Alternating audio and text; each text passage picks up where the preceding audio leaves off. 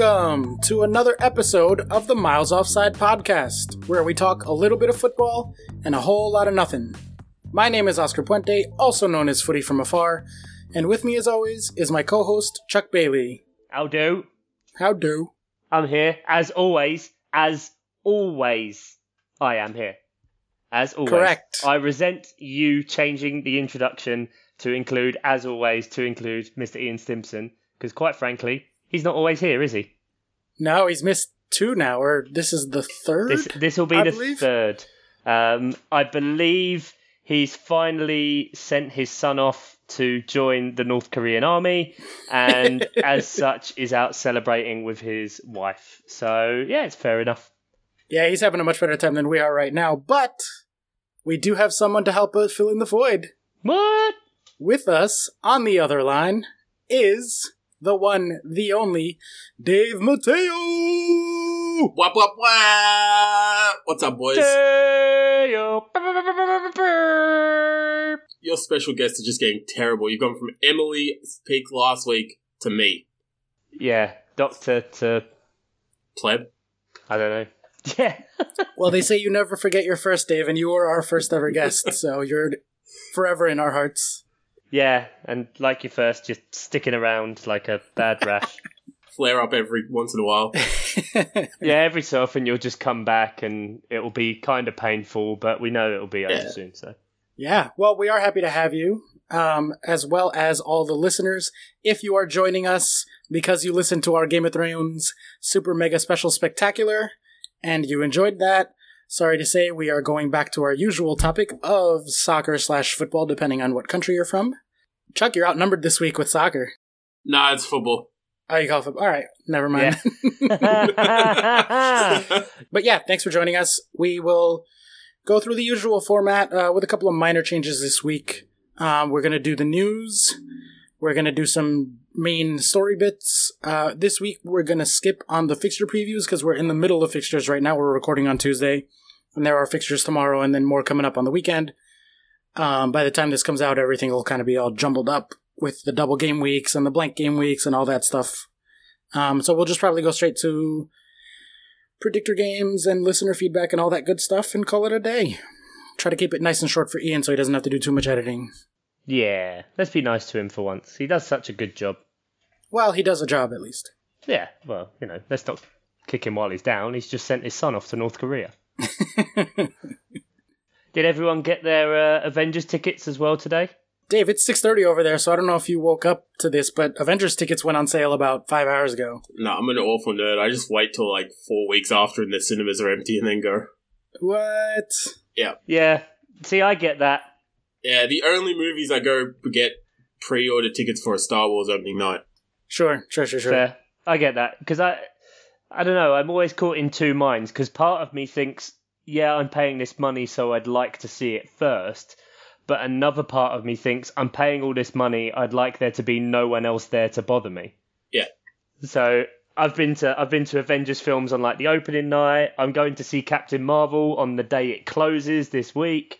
So it's a nice balance. And I bought I bought uh, double bill tickets, so it'll be like Infinity War, and then when Infinity War finishes at one minute past midnight, then they'll start Endgame. That'd be quite cool.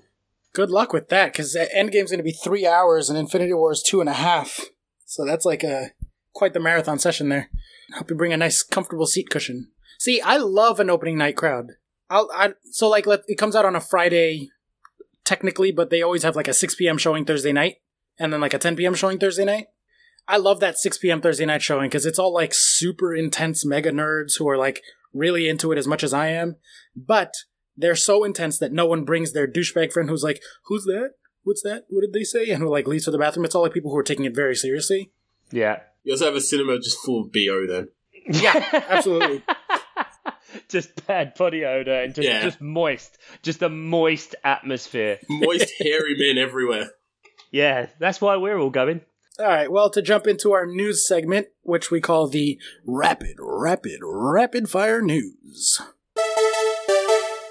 Our top story this evening Neil Warnock on the radio jokes his wife had said yesterday had he punched the referee, she wouldn't have stopped him. There we go. This is how things have gotten in the Warnock household. That they're just condoning violence. Disgusting. Deserved or undeserved? I mean, should you just punch, get to punch someone because they're shit at their job? Uh, well, under my dictator of the world system where you get three punches a day, you sure can. Yeah, this is true. But that's you still whether you can or not, you know, physically able, morally. Yeah. I'm going to throw out a different idea that she wants him to punch him so he gets locked up and she doesn't have to deal with him anymore. This is true. Or is it just Warnock being very clever with circumventing the I can't criticize the referee rule? It was my wife. My wife said that he did a shit job, and my wife said That's funny, yeah. I wonder if his wife can get fined in a, in a touchline ban. I mean, he did say in his post match that the Premier League was the best league in the world with the worst officials in the world. He's not wrong. Oh, I don't know. He should come and watch some Australian League then. There's an A League referee that's moving over here, isn't he, to the Championship? So, you know, the Aussies are moving over, so it can't all be that bad. Yeah, they are. Or does it They say are. something that all the English refs are even worse than the Aussie one? That is possible. It's not a good look either way. You guys need some American refs. Americans love rules and being annoying and sticklers for it. I feel like American refs are actually pretty good. Uh, to take it to our next story, Chuck, they played a fucking game at the Tottenham Stadium. no, I don't believe you. Well, sort of. Paul Gascoigne among the Spurs legends in the final test game at Tottenham Hotspur Stadium. Paul, Paul who? How do you say his name? I don't know how to say it. Paul Gascoigne. Gascoigne. There Paul you go. Gascoigne, England legend, the man with the dentist chair. yeah, yeah, I remember the story. Yeah, so it's a bit weird that they finally get this stadium back, and then the first thing that is played at it isn't the Tottenham team. Well, it was a Spurs Legends team. There was 45,000 fans there, so a full house for a match where Spurs Legends featuring Jurgen Klinsmann, David Ginola, I don't know, uh, played against an Inter Milan side led by former boss Jose Mourinho. So Jose's back too. Jose's back in England, out of Russia, back in England. Yeah, Does it have how much cheese they sold? I mean, apparently there is no cheese room, and there never was. And I just can't buy that for a minute that that was that could have even got out there if it wasn't feasible that it would happen. And I really want to go just to know if there is a cheese room, guys. Maybe they heard you're coming and they're like, we can't let Chuck in. Just say it wasn't real. We were, yeah. To be fair, we're such social media influencers that they probably heard about us and got all big time. And we're like, you know what we're going to do? We're going to disappoint these guys. Yeah, and just shot us down because we were getting too big. We were big in like France, Norway, Uganda, um, Barbados, everywhere. And so, you know, the Camembert 365 dream had to end. it's no good. It's like when uh, you get to high school and they tell you that there's a swimming pool on the roof, but it's only for seniors. Did they do that in your school? No. That's like an American thing for sure. I never went to a school that was good enough to believably have a swimming pool. yeah. Or that had roofs. Yeah, there you go. Um, they haven't invented roofs in Australia yet. No, we just have to put kangaroos over ourselves. Yeah. you just cop in the pouch and go to school. Yeah. Makes sense. Our next story, to keep it with Spurs, Mauricio Pochettino has no doubt that Tottenham will qualify for the Champions League. Dave, do you have no doubt or do you have some doubt? Everyone has doubt, right? He should definitely have some doubt. Their only hope is that everyone below them is worse.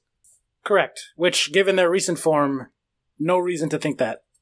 Um, I mean, where are they at the minute? They're fourth now below Arsenal, aren't they?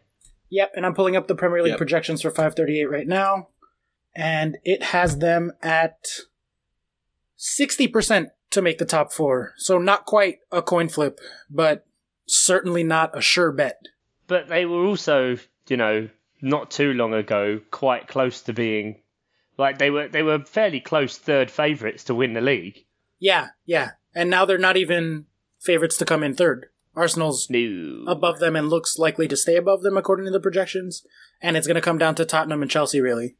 it's three points between sixth and third now. So, as much as you could be the pessimist about this, Chelsea could still finish in third. Man United could leapfrog Tottenham as well, so Tottenham could end up finishing sixth. Chances are they'll go out of the Champions League to City. Um, and then, oh god, there's too many permutations to work out. Yeah, there's a lot. There was the one we talked about where Chelsea win the Europa League and then they come in fourth and they don't actually get to make the Champions League, which would be my favorite. That's definitely my favorite permutation. Oh, of course it would be. But that seems like you're tempting fate there to be like, oh, I've got no doubt. We're definitely going to do it. Like, why would you invite that on yourself? Seems weird. It might just be trying to like actually give the players that sort of edginess that they need. Like you, I expect this, do this. Yeah, that's true. High expectations, right? Yep. I think what they really need, if they're going to get anything, is some a new set of legs for Harry Kane if they really want to make sure they finish in fourth place, because that dude cannot stay off the injury list. Nah, he's turning into who's the kid from Christmas Carol, the little boy, Tiny Tim. Tiny Tim. turning into Tiny Tim, and his legs don't work, and everyone thinks he's, he's going to be okay, but in the end, it's not, and it's sad. That's a product of him just playing non-stop for five years at this point, right? Yeah, it's and he was never like the healthiest person to begin with, but he's never gotten anything like a break at all. And Pochettino teams are ridiculously like high fitness levels. Yeah. Like he works every player into the ground. Yeah, and then they don't buy any new players, so I know they have a self-imposed two-window transfer ban. I have a theory that that was actually smart from them. Oh, let's hear it. So the last two years, you've known City are going to win and Liverpool are going to win, right? Like that's kind of a given. But you knew City and Liverpool were going to be the top two teams, and there were those squads are noticeably better than every other team in the league. Sure. right. If you're Tottenham, who are in that third spot, surely you save your transfer funds to splurge when those two are slightly going downhill, and you pick it up. in theory, but they've also had massive outgoings potentially because of the stadium, so Right. there's also that side of the fair play where they just physically couldn't spend any money. Because they just kept paying for repairs and repairs on their broken stadium. More contractors and more pitches and less space on the corner Removing flag the cheese room. mo- removing the cheese room. God, it cost them all that money to put it in, but you know, getting that cheese out of there. Sealing up the leak. Did you see that video on Twitter a couple of weeks ago? Yeah, yeah. It was just flooding the whole basement like a water pipe just burst. like, I'm willing to bet the heat wave melted all the cheese over here, and that's what happened. That's why they got rid of it. They just had to board up the room rather than remove anything. just like an empty cavern full of rotting cheese in their stadium that someday, a Uh-huh. 100 years from now, someone's going to find it. Yep, just bricked it up. Bricked it up. Maybe they're aging the cheese themselves. yeah, they just started with milk. And hopefully in 100 years it'll be cheese. Uh, all right, well, let's keep it going. Uh, our next story Lionel Messi done a Panenka, but it wasn't a Panenka penalty, it was a free kick. Did you see this? How? How? How? How does how thing? He's just the greatest player ever. He sure is. I don't see any argument, like, personal issues with Cristiano Ronaldo aside, like, just even on the field. I don't think it's even close. Like, it's got to be Messi. How do you do, how do you do that? How do you do like a tiny dinked free kick from like the very edge of the box, and it just drops over the wall, and and between two players that are just like, nah, this can't be. Oh shit, it's uh, and a goal. it was ridiculous. It, he's amazing. That's it. We don't need to say anymore.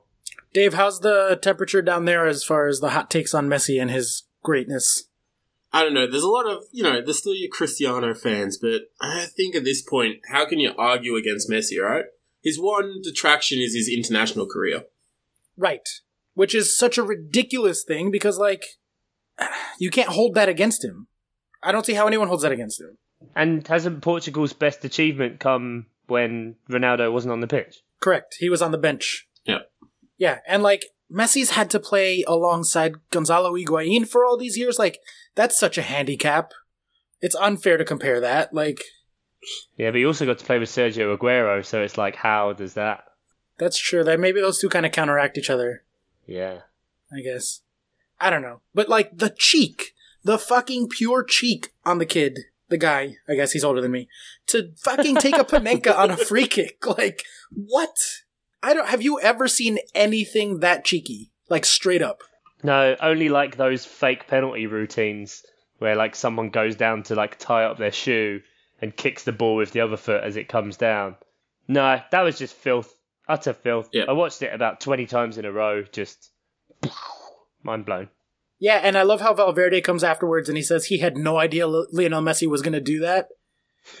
quote, I had no idea what he was going to do. I'd love to say it's something we planned, but it's not like that. He didn't pay attention to me, and then he scored a goal. like, yeah, no shit, you didn't plan that. Who practices Panenka free kicks? Like, No, and who would tell Lionel Messi to what to do anyway? Yeah. Like, just get out of his way and let him do what he does. is it is just at training sessions you'd just be like, oh, just yeah, just there you go. Yeah, I mean, between that and the ridiculous chip of a keeper on his line a couple of weeks ago, I think he's just like really feeling himself. It's been a few years since Messi was just like nonstop every day. I check Twitter and it's like Messi did a hat trick, Messi did this, Messi did that. He had that one year where he scored like a thousand goals, A thousand, right? But it's been a while thousand. since he's like he's really playing at his highest level again on an individual basis, and it's like just phenomenal to watch. yeah, especially at thirty four years old. I want to say it's obscene. The guy's a machine monster. Yeah. Yeah. All right. Well, next story. UEFA president calls for referees to stop games in the case of racial abuse from fans. Chuck, do you think they'll literally ever do that?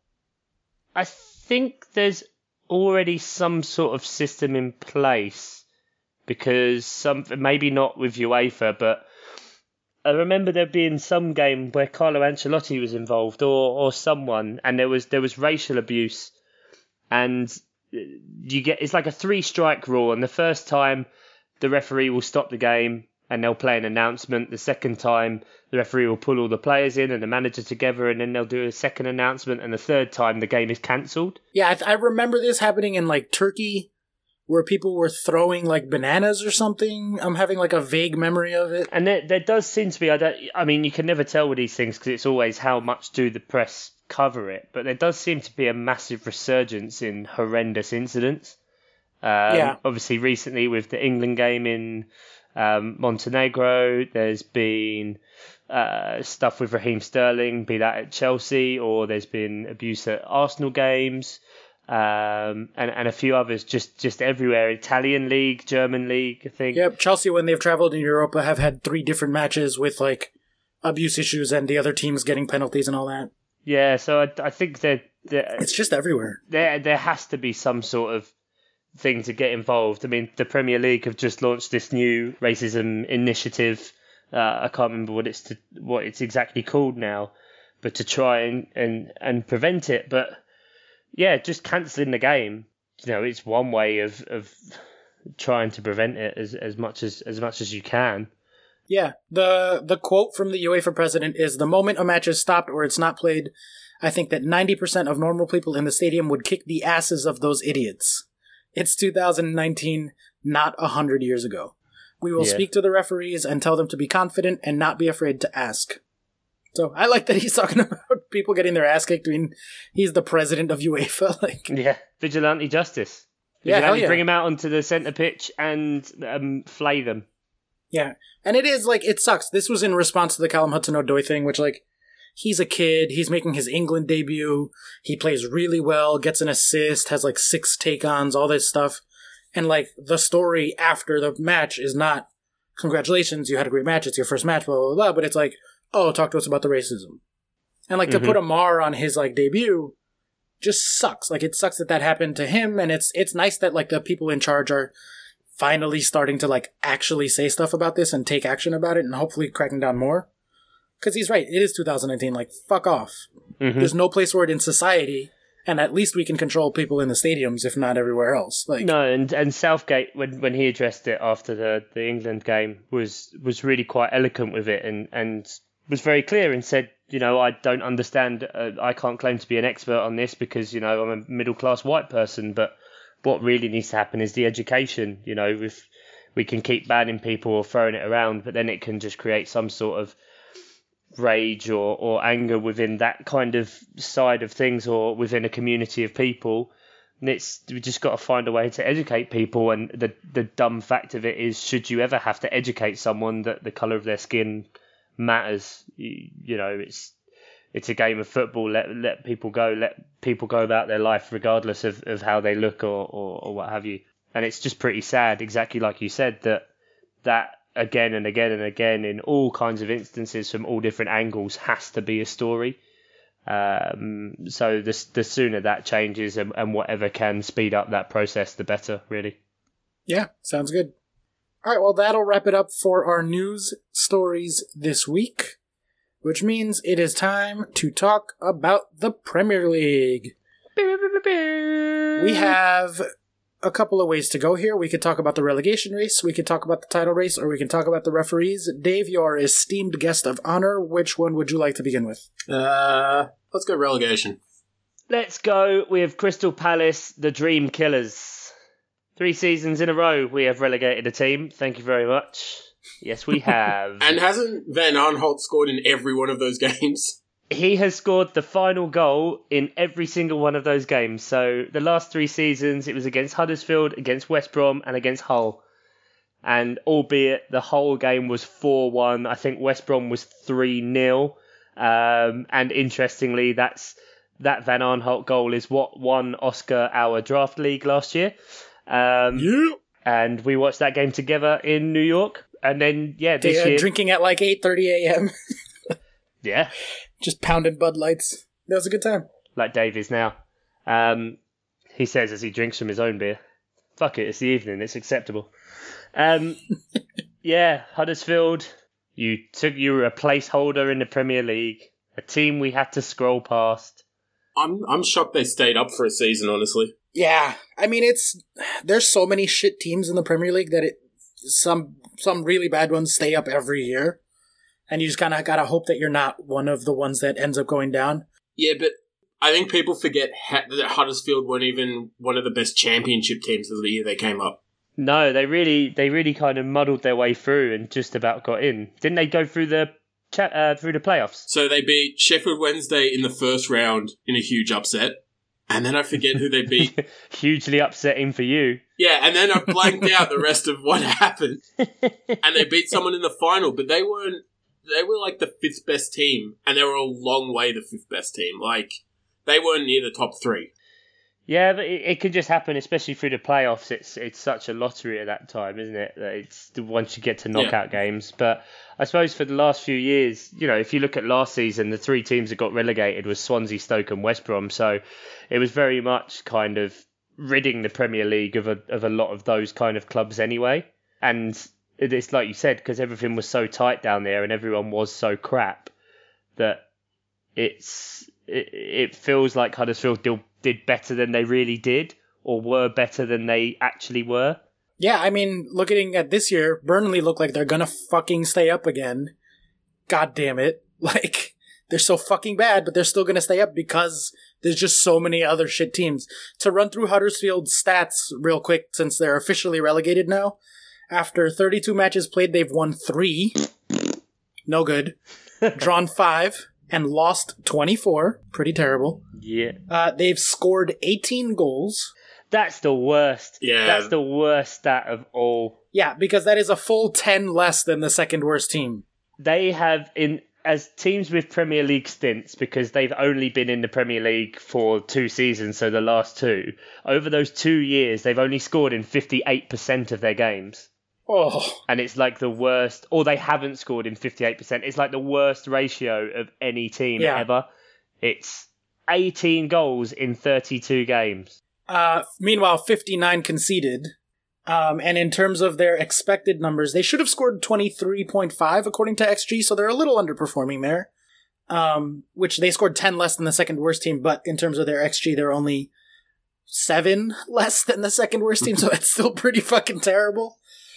Uh, no, so want to take a guess who's the second worst team on XG for the season? Burnley. It's got to be Burnley. No, Burnley are like sixth worst. Brighton. Yep, there it is. Brighton with 31 XG. XGA, Huddersfield are the worst. Again. Oh no, I lied. They're not. They are at 53 XGA. There are teams with 55, 58, and 62. Burnley, of fucking course, are below them. West Ham, holy shit, didn't realize their defense was so bad. 56 XGA for West Ham. And Fulham at 63, which they are the worst defense, so that makes sense. You know what I've found really weird? Like you mentioned West Ham there, and it kind of pivots from the bottom of the league being so shit. It's also like the middle of the league because everyone's, you know, we'd all say Wolves arguably, yes, have had an amazing season because they have been a promoted side and they've just come up. Like, would anyone say Leicester have had a good season? No. But they're above Everton, Watford, West Ham. Everyone's been saying Watford have had a great season, but they're on basically the same points as West Ham, who have been crap. It's just such a weird system of like what we live in now of like yeah these teams are shit but everyone is kind of equally shit and equally good just all in phases Yeah, it really is such a cliff after the top six. Like, just in terms of underlying stats, in terms of actual stats, money, like their budgets and everything. Like, it's it's a fucking drop off and a half. Um, but to t- switch it over, Huddersfield are officially relegated. Fulham are greater than ninety nine percent projected to be relegated. oh well they yeah oh yeah yeah Watford just got a third against them Oh, so they're going to be relegated by the time this come out. yeah yeah probably because they've got so at the moment they're on 17 points Burnley are 16 points ahead with 18 points left to play for Um, Cardiff, you know, if Cardiff can go get a couple of wins, they can put pressure on Burnley Absolutely. Yeah. because they're they're you know they've got a game in hand and they're five points off. Um, stranger things can happen. Right now, 538 has them at 85% to go down for Cardiff, so that's pretty fucking high. Burnley at 9, Brighton at 5, everyone else less than 1. Oh wow! Yeah, so you guys are probably okay, Chuck. Um, Are Fulham in big trouble when they go down? Like they've spent so much money, are they just going to plummet now? I don't think they can hold on to those players because you they they spent were, were they the second highest spending team Yeah, this year or 'Cause if because look, they had if you look at Huddersfield, theoretically they don't lose anyone. Like they might lose like Aaron Mooy might get get picked up by someone. You might have like Pritchard get picked up by someone, but they keep maybe their a couple of the defenders. Yeah, yeah they keep their team who are theoretically on pretty low wages anyway. Fulham get gutted and lose a lot of money. Yeah, Fulham are gonna get gutted. There's a lot of. That's the fucking weird thing, man. There's a lot of good players on Fulham. it's a mercenary kind of style of team of just patching it together because they, they had to because I remember when they, when they came up like last year they had quite a lot of loan players or people they had to sell off. Yeah. um, and so when they I remember when they came into the FPL game I think they only had 13 registered players that you could pick from. And so they had to buy that many players as well. And obviously there's some where they can make some money on and, and sell them off but it could end up exactly like you said, Dave. It could end up with a similar situation where they fall through the trapdoor because they sell off all these high high price players, have to buy in again a load of players. Which, who are they gonna buy? Who wants to go play in the championship? Like, those types of players are already on teams. Um, you get a lot of players that are, you know, you obviously you get the um, Premier League loan players out. You get a lot of people that do want to make the move to England that kind of get promised it as a springboard. That effectively, you know, um, Peterborough had it for quite a few years that they would sign players with the intention and telling them like, look, once you get a good offer, you can go. So they had a lot of players come in for a couple of seasons that would score 20, 25 goals, but then be sold instantly. Um, Dwight Gayle comes to mind with that. He scored 30 goals for him, I think, in a season, but then straight away was sold off to Palace. And so, just after we went up to the Premier League. So you do get that kind of as a stepping stone. Yeah, Um, although the Chelsea loan army is gonna be significantly smaller because of the transfer window ban and all that. maybe so, like, Chelsea buy Fulham. Maybe that's how they get around it. I don't know. I genuinely don't understand. Like, sure, Fulham are crap and they're all mercenaries and it's a patchwork team and all of the things we just said. They still don't seem to be precipitously worse than everybody else. Like, they're in the same level as Huddersfield in terms of being so much more shit than all the other shit teams. And it doesn't make sense to me. Like, I can't put those two things together.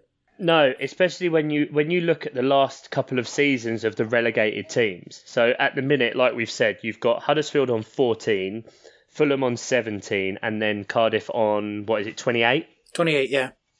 So two seasons ago, when it was Hull, Middlesbrough, and Sunderland, they finished on 24, 28, 34. So kind of similar in structure, but none of them quite as bad. And that's unbelievable to think that Sunderland team was better than Huddersfield. but then last season, if you look at it, the teams that got relegated, it was 31, 33, 33.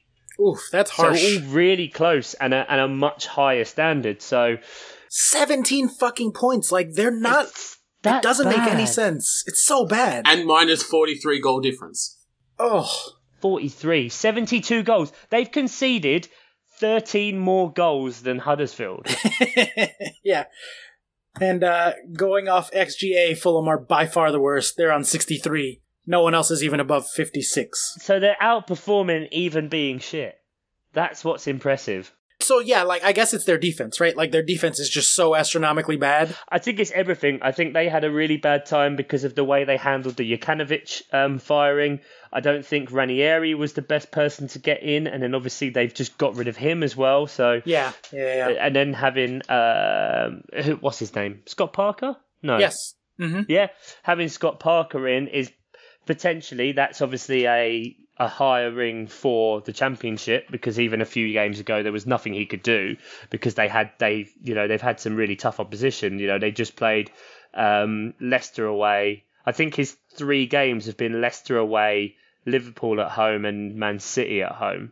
Maybe if he had four, then the other one was Chelsea. So he, he basically had no chance, uh, whatever. So it, it makes sense that he's been brought in to kind of bring back a bit more of a kind of club spirit about it. Someone who knows what's going on and can use like the youth players because they know, like they said, they're going to have to sell off so many of these guys. But yeah, that's bad. It's really bad. Well, to take it to the other two teams really in the race, at least in terms of the projections, the only two that are, are of significance. Cardiff currently on 28 and Burnley right above them on 33. You have, if you're Cardiff right here, you have to be looking at that Chelsea match and the way in which they lost it while Burnley won and be thinking that you're, you got fucked by the refs Yeah. because that has very, very serious relegation race implications. Like if they were still only two points behind Burnley, like it wouldn't be 85 and 9 if it was only two points. So I guess this might be a good place to bring in and talk about the refereeing and the VAR stuff. It's unbelievable. I mean, we didn't actually speak about it a couple of weeks ago, but there was, I'm pretty sure there were two big ones one weekend, maybe two or three weeks ago. And it was a Newcastle goal, I think, where there were like four or five players offside. Yeah, well, that's what the Chelsea goal match was in this match. It wasn't even close, and you think, okay, one player. You know, when they when they show it, and you look straight down the line, and there's a, a small amount, you know, like the leg is poking out or his head is over, but it's come from two players running, so it's at speed. So it is, it can be kind of tough with that to get the perception right. But when you've got three, four, five players distinctly offside and nothing happens, it's it's disgusting, and it just makes you think like bring in all the robot refs, like bring in all the cameras, use it all, and just make sure these absolute dumbass things don't happen anymore. I, I think this match is a perfect highlight of why I, at least for myself, I stand very much in favor of VAR. And Dave, I know you have mixed feelings, so I'm very curious to hear what you have to say about this in a second. But if you see the picture of Azpilicueta's goal, three Chelsea players are ridiculously offside, very, very, very far offside. And I don't know if you saw this on Twitter. Miles offside, yes. I don't know if you saw this on Twitter, but the reason that the linesman did not see those players and how ridiculously offside they were is because, and they put this together from all the different camera angles and using like a virtual reality thing. oh, I saw this. Yeah. The linesman was stood behind Willian's afro. and so Willian's giant hair blocked his line of sight. And like, we're laughing because that is really funny, but like, that's the kind of thing that can happen in real time that you can't like, what are you going to do there? The linesman just couldn't see. So he's not going to raise his flag. That's not the referee's job to see who's offside. He's watching 90 other things. And so like, perfect example of, oh man, if only we could take it back and have a quick look. Clearly this was offside. Clearly this goal shouldn't stand. And there was other incidents like Chelsea should have conceded about three penalties by my count. Like it, it we got very, very lucky with the refereeing, which was dog shit. But what are you gonna do? There's no way to anticipate that Willian's gonna be in front of him. And like it clearly is the reason that goal stood and we won.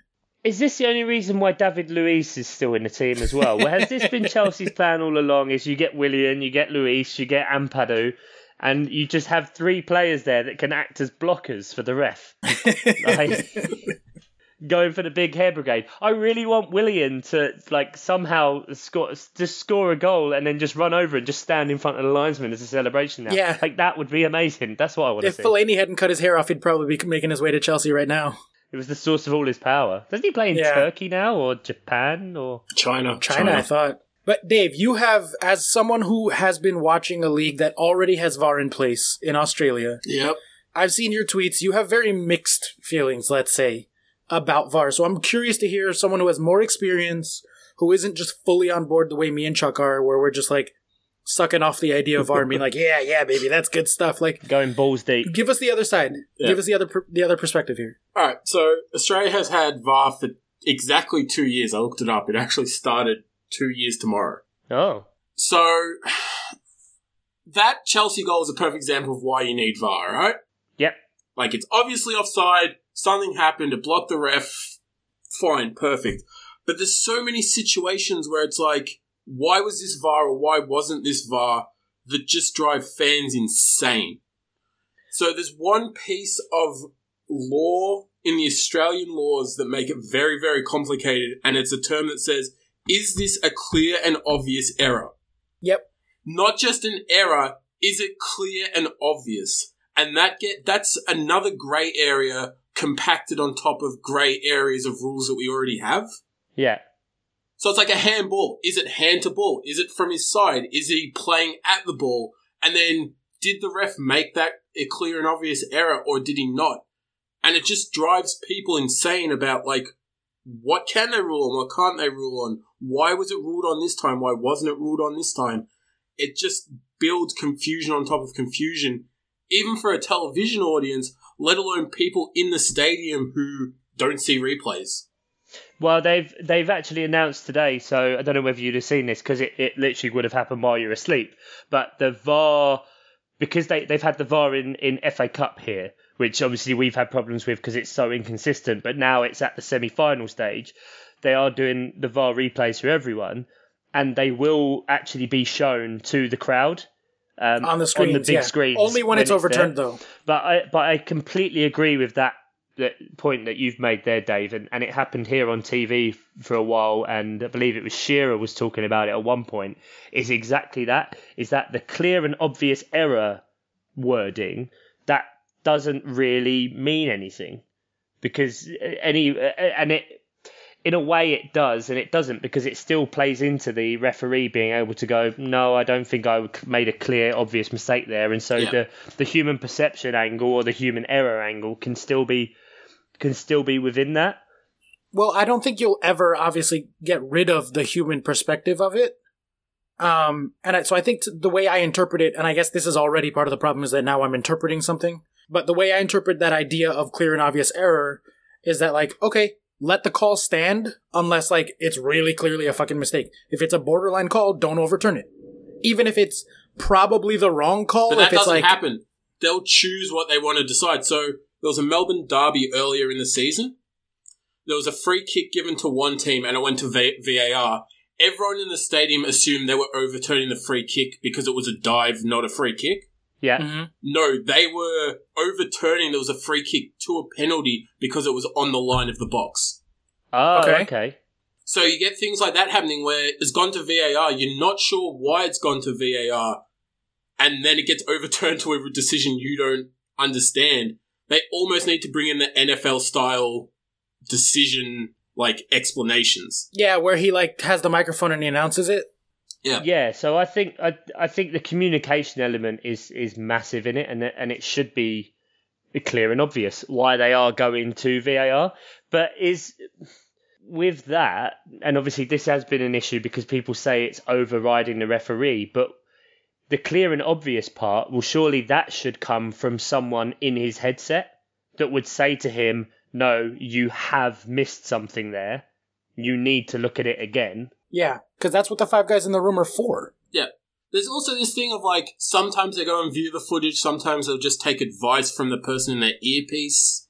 Yeah, that I don't get the inconsistency then of what is where, where is that coming from, and if you're not, that's when the referee isn't refereeing the game. He's getting something in his ear and then changes decisions. I've seen that a few times. Can't remember Yeah, exactly yeah, yeah, where, but I I don't agree with that when they just go to an earpiece, uh, unless it's the linesman who's di- who's directly there and they're, and they're just talking to each other quickly. And the thing that will make everyone blow up, because this is what really happens here as well, is those offside calls where it's a marginal call and you'll get flagged as offside now. Linesman will start letting that go, let a player score, and then raise his flag to go to VAR. So you'll have a whole stadium celebrating, and then it'll get stopped and brought back and reviewed. And it ruins that feeling, that atmosphere, because every time it's there's a, a marginal call, you're like, do I celebrate? Do I wait for VAR? What am, what am I doing? So he so the, and the linesmen don't want to make that mistake. Well, because that's what they're told, right? Like, let it play, they're told, and then we'll don't call raise it your back. flag. Let it go to VAR. Yeah, exactly, because they're not going to. So, say for example, in that situation, linesman flags for offside, player, uh, and it gets blown.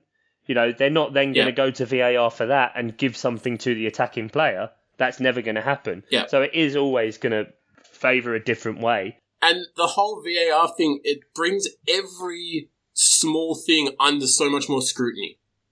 I think that's the thing people forget. Like people go like, "Oh, VAR will solve this problem, this problem, this problem," but then it's like, "All right, the Azpi goal, obvious error, we fix that." But then it's like, "Oh, that tug in the box, how come that didn't go to VAR? Mm. What are the re- like? It went to VAR for Man U, but it didn't go to VAR for Fulham. Are we Mhm. now like you get that whole?" Big teams are getting the rub of the green even yeah. more. And also, what happens on corners if you know, let's say it's Man United versus Fulham, like you said, and on a corner there's one Man United play, puller, player pulling a Fulham player, and then there's another Fulham player pulling a Man United player, and then there's a second Yeah. Fulham player pulling a Man United player. So how does that work? Is it or those fouls completely cancel each other out, or because Fulham are committing two fouls, one foul? I, that, Yeah, that's I see where it gets complicated. I, I think for me. you change you're changing one set of problems for another set of problems, but I think the problems you get from like just refs, like not having VAR, people are a lot more accepting of those mistakes because there's a human involved. When you start bringing in VAR, people almost act like this should be perfect across the board. which is absolutely stupid because as we all know it's still a human doing it it's not all of a sudden a computer Yeah. telling people so but that's but you're right people will get more critical because it because it has that See, but I don't see that as an argument against because, like, idiot fans being idiots and not understanding things is, is part like of life idiot it's just people part of life, idiot right? people so, like, not understanding that's not a reason to not do VAR. Is because it's going to piss off idiots. Like, I think you'll see some fans who are slightly more even keeled get annoyed at some VAR decisions as well. yeah, oh, I'm sure I will be annoyed at certain VAR decisions. I don't.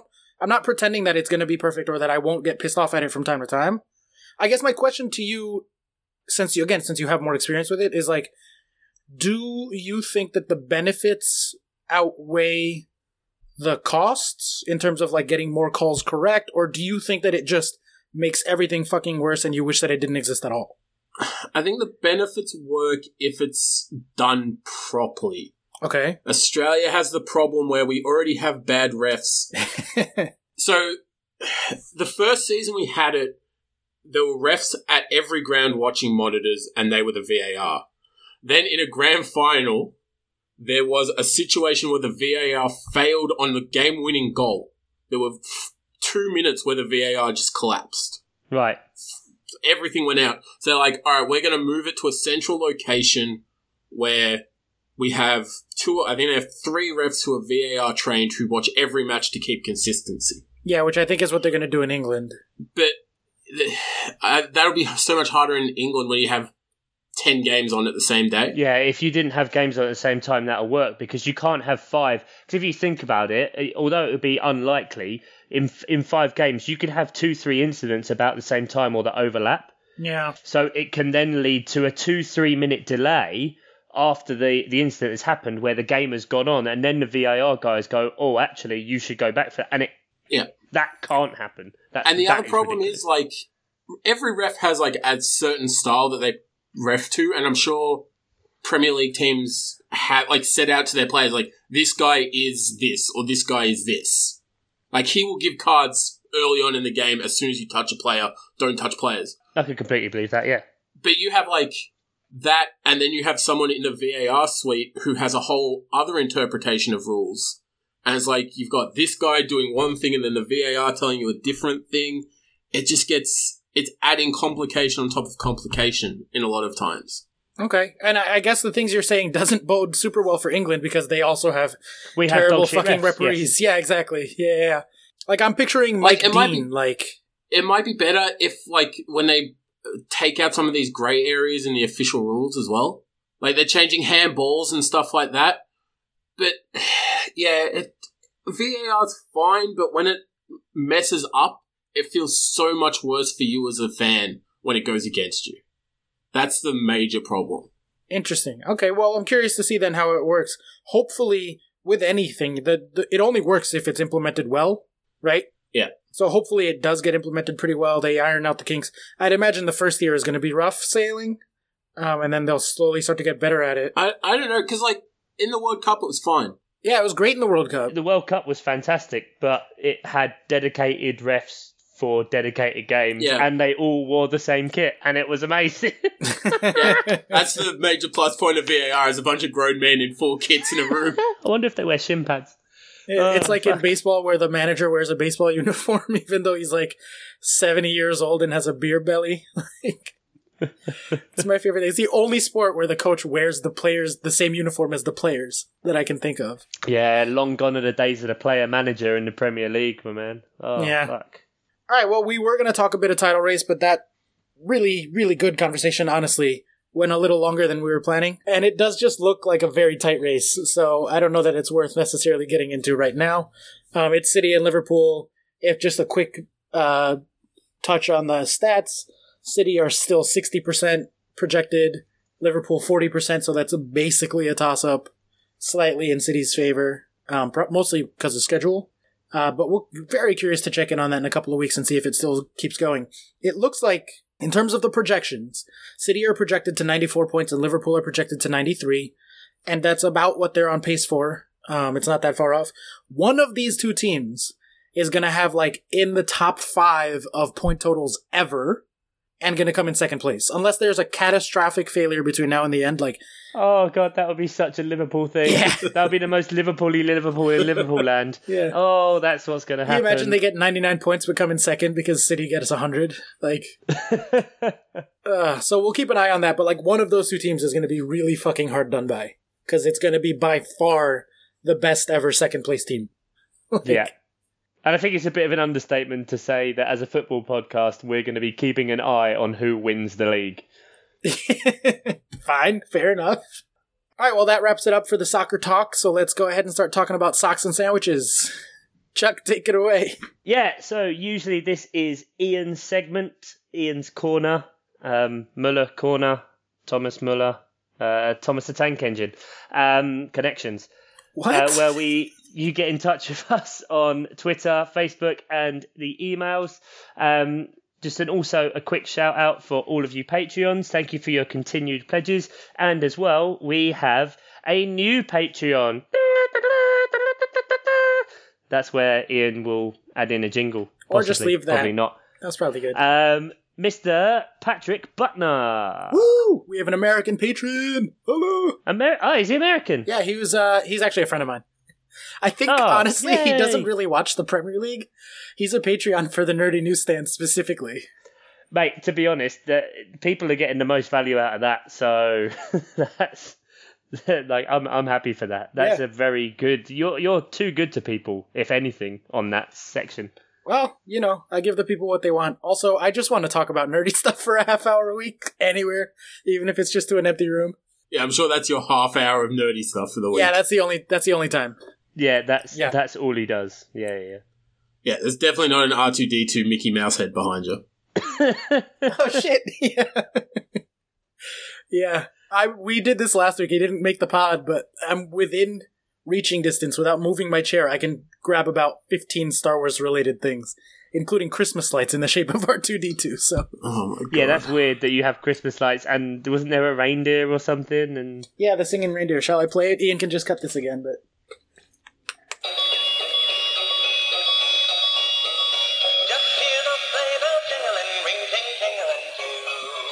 It's April. I always have this ready to go. You never know when you need some Christmas spirit. Chuck's on my side on this one. I know that. I can listen to Christmas songs all year long. Yeah, for sure. Hundred percent. Oh, Dave, we have an Australian on. I've always wanted to ask, what's it like having Christmas in the middle of summer? That seems so fucking weird to me. I don't know. It's what I'm used to. I've never had it in the middle of winter. So when you hear all these like songs about like winter wonderland and snow and Christmas and all that, does that just like seem really weird to you? Do you guys try to pretend? Yeah, it doesn't really do much for you. It kind of, yeah. But we get to go to the beach and have barbecues on, like, What do you Christmas do? You, Day. do you actually barbecue anything different to normal, or like do you, do you have different food, or is it just really that it becomes more of a party because it's like like you said, you're on the beach and having a barbecue? so seafood, it's huge. Like, there's a lot of seafood at Christmas. You put shrimp on the Barbie? Yeah, so you like seafood, like, yeah. You fucking dick. Um, no, I don't know. You just have like prawns and stuff on a barbecue, and then there's always like the roast or whatever. If unless it's like a forty degree day and no one wants to cook. Yeah, no one wants a roast as well. That's that's a hefty meal. But then, like, because I'm Italian, we always did the Italian Christmas stuff, so I don't even do the barbecue. Hold on, hold on. What's the Italian Christmas stuff? No, but like you know your lasagna and all that and everything, and like seven course meal. Bloody hell! That sounds delightful. I'm coming around to your house for Christmas. Seven courses of Italian food. Look, you could say you're me, and they wouldn't know the difference because they fucking pay no attention to my life. Okay. Oh, Dave shaved. Cool. That's the same guy. okay. Uh, so yeah, questions. Uh, we had some questions. Yeah, we got yeah. one this week. Uh, we want to give him a shout out because last week we kind of uh, overrid him on our Game of Thrones episode. Go back and listen to that to get psyched up for the new series. I know I have, which has been I've watched a season and a half in a week. There you go. Um, That's my yeah, kind of there you pace. go. I've watched half an episode in my whole life. Oh, so you didn't listen to last week's pod, probably. Yeah, I actually listened to it because I was driving home from uni and it was in my playlist. I was like, I can't be bothered skipping it. Love it. I'm putting that in our reviews. I couldn't be bothered Can't be bothered skip skipping it. yeah. Five stars. That's going on the posters when we get famous. That and three men talking. That's what we're getting. Yeah, literally three people talking. literally three people talking. Now, Ian would be angry if I didn't jump in here and say, reach us at Miles Offside on Twitter, at Miles Offside on Facebook? Facebook slash Miles Offside? I don't know. And Miles Offside Pod at gmail.com. Is it not gmail.com forward slash miles offside email? Only when you're the one reading it. yeah, I still haven't tried typing it in. You never know, it might work. Um, so, resident punching bag Adam P asked if Ryan Fraser signed for Arsenal, would him and Ozil be the greatest example of an odd couple to line up together in the league? I mean, there's a lot to unpack there. Is are you saying they're an odd couple because one looks like a squashed frog and one has the eyes of a Turkish fish lesbian? Well, they're both aquatic animals, so I guess they're not that odd in that regard. Yeah, I suppose. That's, that's just a couple. So are we thinking it's an odd couple because one's really good, one's really bad? Is it because one's expensive and one isn't? Like, What do we One's- think he means uh, by yeah, I suppose is it just because one's doing well and one's doing shit? Um, one actually plays and one just plays Fortnite. Um, I don't know. Premier League odd couples. It it always goes back to kind of the little and large strikers, really, doesn't it? Like, I mean, Peter Crouch and Jermaine Defoe instantly comes to mind. yeah, that was a that was definitely a sight to see when they were next to each other on the pitch. Balotelli, David Silva. Ooh, Balotelli Yeah. and, and most people probably just for the apart from Sergio Aguero because that was his one assist. true. I think from the Chelsea perspective, I think of like N'Golo Kante and Diego Costa being on the same team, and like the most likable player in the league and the least likable player in the league, and that makes a bit of an odd pairing. Con- Conte and Jorginho. Yep. Well, the less we talk about Jorginho, the better. I was glad we didn't have to get stuck on Chelsea for too long this week. Didn't want to do another Chelsea pod. No, nope. Yeah. David Luiz and Gary Cahill. That is an odd couple. Like Cahill's like a very I couldn't imagine two people more different. yeah, just completely different personalities, different looks. Everything about him is just completely insane. Yeah, that's not bad. What about you, Dave? You have anything from Sheffield Wednesday that kind of comes to mind? Oh no, we just got a bunch of really crap players. Hey, you got Barry Bannan, all right? Barry ba- Barry Bannan and Steven Fletcher. Yeah, Bannan. Steven Fletcher's still playing, huh? Yeah, yeah, he's on a lot of money and hasn't done all that much. How is Sheffield? Let's check in with you. How is Sheffield Wednesday doing this season? Uh, shit, we've sacked the manager, and now we have Steve Bruce in charge. Ooh. I'm not happy about it. No, you shouldn't be. So are we going to be seeing you guys in the Prem next season or what? Nah, we had a hot. We'll end up mid table. And we're under financial fair play, so we can't even bring in any new players. Oh man. Hey, that's two of that's two of you now. Oscar, you've got a friend. You got a transfer ban Yeah. friend. I don't think we're transfer banned, I just don't think we have any money to actually spend. yeah. So a bit of a Spurs situation, more so. Yeah, they just pretend they go, oh, uh, FIFA, oh, they're getting us. Mm, the bugger, oh, Everyone buy more John West so we have some money. overloading on tuna. What? Yeah, that's who we're owned by. Amazing. Oh, I did not know that. Wow. Oh, what about what about Birmingham and um, there's the odd couple, Harry Redknapp and Birmingham City. Weird that he leaves, and all of a sudden they're in financial trouble as well. Shocked. It's everywhere. It's Shocked. rife. But he was on I'm a Celebrity, so everyone loves him now. There's some bad situations. Bolton in real problems with like players not getting paid and It's that getting kicked out of the Premier League. It's killer. Like, it might not kill you straight away, but it gets you eventually. Do you think Sheffield Wednesday will be up in the Prem anytime soon, or No, we we had two seasons in the playoffs and screwed them both up, and that was probably our chance. that sucks? Well, maybe Peterborough will be joining you guys soon, or Palace. oh fuck off. Oh, don't even start with Wednesday Palace. That's a whole other thing that we're not getting into. oh, let's get into it. I don't know what you're talking about. How many years ago was it? Uh, that was 2010, 2009, 2010. Last game of the season, loser went down. Yeah, it was. It was loser went down. No, Palace only had to draw. I think if Palace lost, then we were down. If we drew, then Wednesday were down. And it was also because of that that um, Palace then it still existed as a club because we stayed in the Championship and could then rebuild and then go forward because we were we were in all sorts of troubles. All right. Well, hopefully, Dave, you'll get your revenge next year when Palace get relegated. Fuck off. What, where they lose their only decent player to Man United? Wan-Bissaka or Zaha? Which one do you mean? Yeah, Wan-Bissaka. 34 million pounds to Man United? No, surely no. You wouldn't go Man United. Is that happening? I didn't hear about that. I heard that rumor yesterday somewhere. I suppose you think what Solskjaer is doing with younger players, that makes sense. And he would be replacing Valencia, who's old. Yeah, I mean that that just is obvious that. Oh, I don't want to. No, no, no. I'll ring Maybe, Ollie maybe and he'll tell do, maybe do- maybe he'll do a Zaha, like fuck Solskjaer's daughter, and then come back. well, if he, if he does do a Zaha, then he'll go there for like thirty million.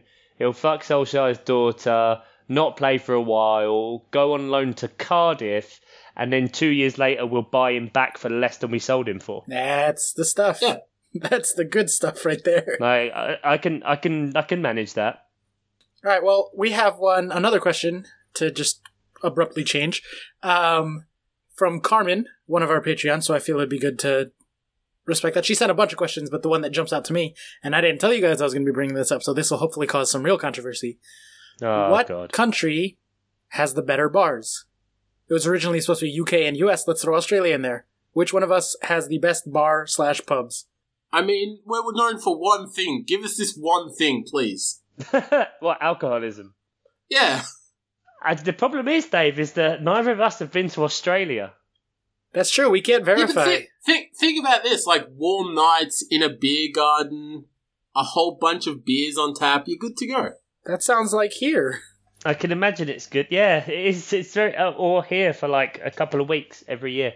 Um, Yeah, but we're not we're not lying to ourselves that it's warm. It's actually warm here. it's just oh the the degrees are in double digits. Let's Yeah. take our clothes off. Um, I definitely think sports bars like the US has everyone nailed on that. Like, there's there's no better public space to watch sports than than than US sports bars. Yeah, but US sports sports bars don't have bookies in the bar.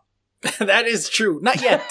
Not Oh, yet. They did legalize gambling on a federal level, so that might be coming soon. But After after my years of gambling, I'm I'm not for that. I don't need that. I'm past that now. Like, Well, I mean, no one has that name. Well, you just have it on your phone, right?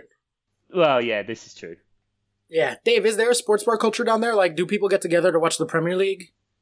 Uh, well, yeah, but so Premier League because it's like midnight kickoffs. Oh, that's tough. Yeah, Everyone's already battered, so everyone's already batted, and people will. There's a lot of fan groups because there's like a lot of British expats and stuff here. Yeah, same here. So you have certain bars that have like there'll be an Arsenal bar, there'll be a Man United bar, there'll be a Tottenham bar and stuff like that. that's nice. All right. Well, when I go visit you, we'll have to go to the Chelsea bar together. Yeah, no, I'm not going in there. Every British bar just has Australians working there anyway. So even if Britain win, we still win.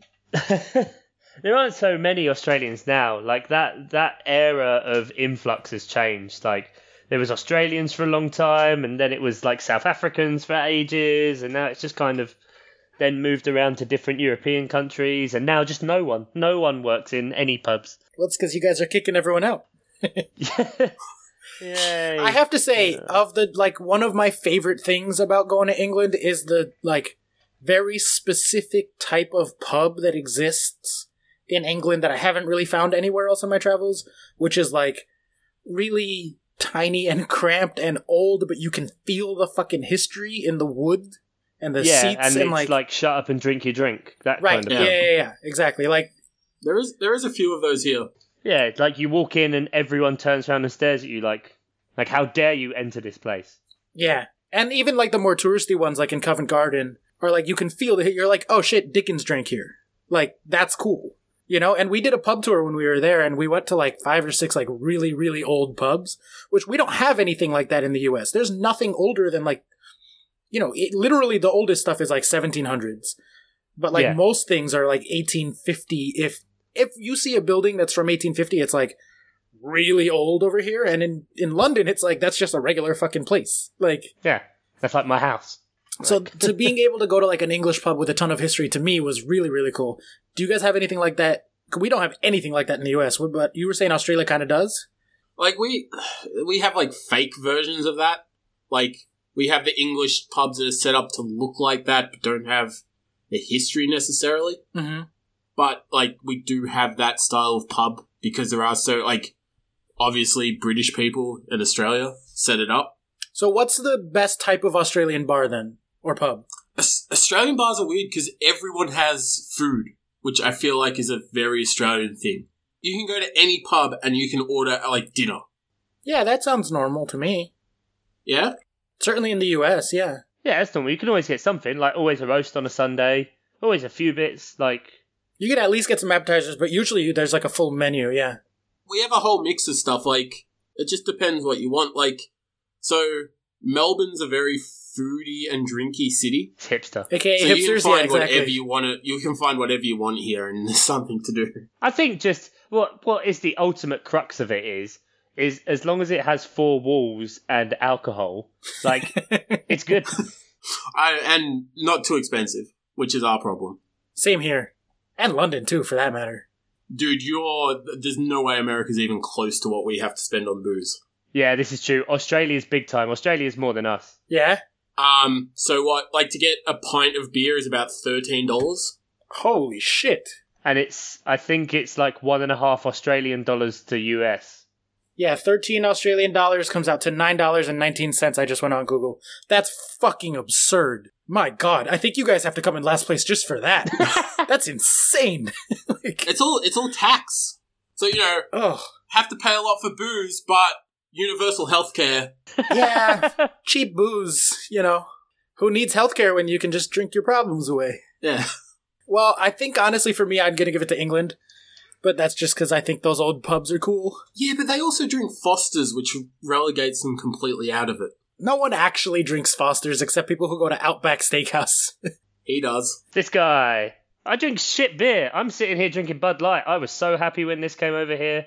Ah, amazing. Ugh. For a hipster, you have shit tasting beer. I don't I don't like fucking craft beer. It's all bollocks. I want something No, but he's gone. He's gone super hipster. That he's now like gone past the ironic craft beer to the ironic foreign, not fancy beer. Do you want to fuck off with your framed Big Lebowski poster behind you? you fucking prick. Don't give me that. Um, I like drinking beer. I like drinking a lot of beer. The less alcohol it has in it, the more I can drink. Logic. Fair enough. All right. Well, that does it for listener questions for this week. So, Chuck, do you have an update for us on the Predictor League, League of Predictions. Haven't done it in a while, and it's mostly irrelevant because by the time this episode comes out, there would have been more games and the scores will have changed. Predictor League. Um, I had to do it though because obviously with Dave here and he gets to find out where he is, and also because Ian isn't here, and I think that would be funny. So, Dave, you are currently mid-table anonymity in the Supreme at 13th place. Um, so 13th place out of 21. I'm down in out of 22. Sorry, I'm in 19th, uh, which is not so Oof. good on 60 points, but it's all right because Oscar, you're back at the bottom, mate. You're back at the bottom, Yeah. and not just are you back. last place? Finley last is place. eight points clear of you. You're on 74. Wow. Finley's on 66. Ian, get get him back from North Korea. Get him out of the DMZ. Like he, can't he can't be there anymore. It, it's done. Um, but when we turn our attention to the top of the table, third place is Mr. Ian Stimpson, and he's not here. And potentially by the time this comes out, he won't be in third place anymore. That's probably the highlight of his year he's missed out on. Yep, yep. At some point in the top three of a fairly insignificant competition in which there are 22 competitors, yes, that's probably the best thing that's ever happened to him. Um, that and reaching the age of 50. In second place is Raphael Briand, and in first place, resident punching bag, Mr. Adam P. How close is it? Is Raph going to catch him, or is it just going to be Adam for the rest of the way? it's it's 40 to 36 to 34, so it's all very very close. I don't think anybody, uh, off the top of my head, no one at any point has had a score of less than 34. So it seems to be kind of getting below that is quite difficult at this stage. Um, and you know, there's a distinct correlation between people that have wolves in 20th and people that are shit. Hey, that's, That's you. Um, interesting to note, actually, having said that, that Carmen has Wolves 19th, but is still beating you by 26 points. Yeah, there it is. Ooh. So, you know, Carmen, if you're listening, if you'd have just had Wolves in a better position, you could have been in the top three very easily. But it's it shows how close this game is and maybe how I should modify it for next year so that it's a bit better. Um, Yeah, and also maybe explain the rules to anyone because I don't know that. but the rules are easy. Just You were be just like, right. fill out this get the grid. league right and you win. Is it multipliers if you get the end of season table exactly right? I mean, I'm not multiplying the amount of cash I'm giving. Dave, he's just making it up. No, but if if you get the exact end of season table right, Well, then you'd have a score of zero. but there was one team throughout the year who screwed you over, surely you should win. No, so I don't think it's cumulative. I think it's like week to week. How close are you to what the table should be right now? If I understand the rules yeah, correctly, but I'm which I just saying, probably if don't. you get it exactly right at the end of the season, you should get extra points taken off. I think your score would be zero, wouldn't it? Yeah, yeah, that's that. That would be a score of zero. I thought you just meant that your prize should increase, or you should get something extra.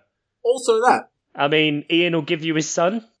We're just chipping Finley around a lot. He's week. already sent him to the North Korean army. Like, Yeah. it's fine. I'll speak to his missus. I'm sure we can smooth things over. I'll I'll buy a I don't know a crockery set or something. I'll fill the void. By the way, have you guys seen the scores from today? Real quick. Football scores. We were Fulham was playing. We were talking about how Fulham's defense is shit. Want to care to guess oh god, what the scoreline was in Watford Fulham? But I did see earlier that it went to three one. Okay. Well, it ended four one. Ah, derp. Yeah, Fulham down. And in the other match, United lost. United lost oh to my Wolves. God. Ole out. Ole out. Ole out. Bring back Jose. No, just kidding. Never bring back Jose. he was in London the other day. It's true. Just a short train trip back up. What Yeah. if they just trade managers, right? Pochettino's supposed to be going to United. That's all the talk. Maybe they sign up Mourinho. Just, you know, trading places. Oh god, that's horrendous. That's a wor- that's a that's a horrible sequel to that film. It should stay as Dan Aykroyd and Eddie Murphy, not as Jose Mourinho and Mauricio Pochettino. but anyway, that's that's our predictor league. That's everything. We have got some more fixtures coming up. Obviously, we're in the middle of a d- double game week, and um, so this weekend coming to you, we do have some good ones. Um, namely, the Liverpool against Southampton. That should be a bit of a dick in. Um, Everton Arsenal could be interesting, and Chelsea West Ham. Chelsea got to be going for a win there, surely, Oscar. It's at home, so more confident than not. On Monday, Monday night football. Yeah, I suppose for you, Monday afternoon. I yeah Monday at what's fifteen three at three p.m. for our American listeners Eastern time. You guys in your fucking twenty four hour time. I hate that shit. I like nineteen forty five. What the fuck time is that? Subtract five. Quarter to eight. Now I'm like, uh. It's not like you do maths or anything for a living. Statistician burn. There we go. And I think we should leave it at that by the fact that Oscar can't tell the time on a 24 hour clock and his wife just got her doctorate. Says a lot, really. Dave, thank you very, very much for getting up. It's such a ridiculous time in the morning and to talk to us. We really appreciate it, mate. So thank you. no problem, guys. And thanks for not calling me a this time. Um, You're still a yeah. there it is. Um, Oscar, thank you as well, bud. Bye. And thanks to all of you for listening. Go on the Patreon page, give us all your money. I want to buy you some socks, please. Thanks very much, guys. Take care and goodbye. Bye.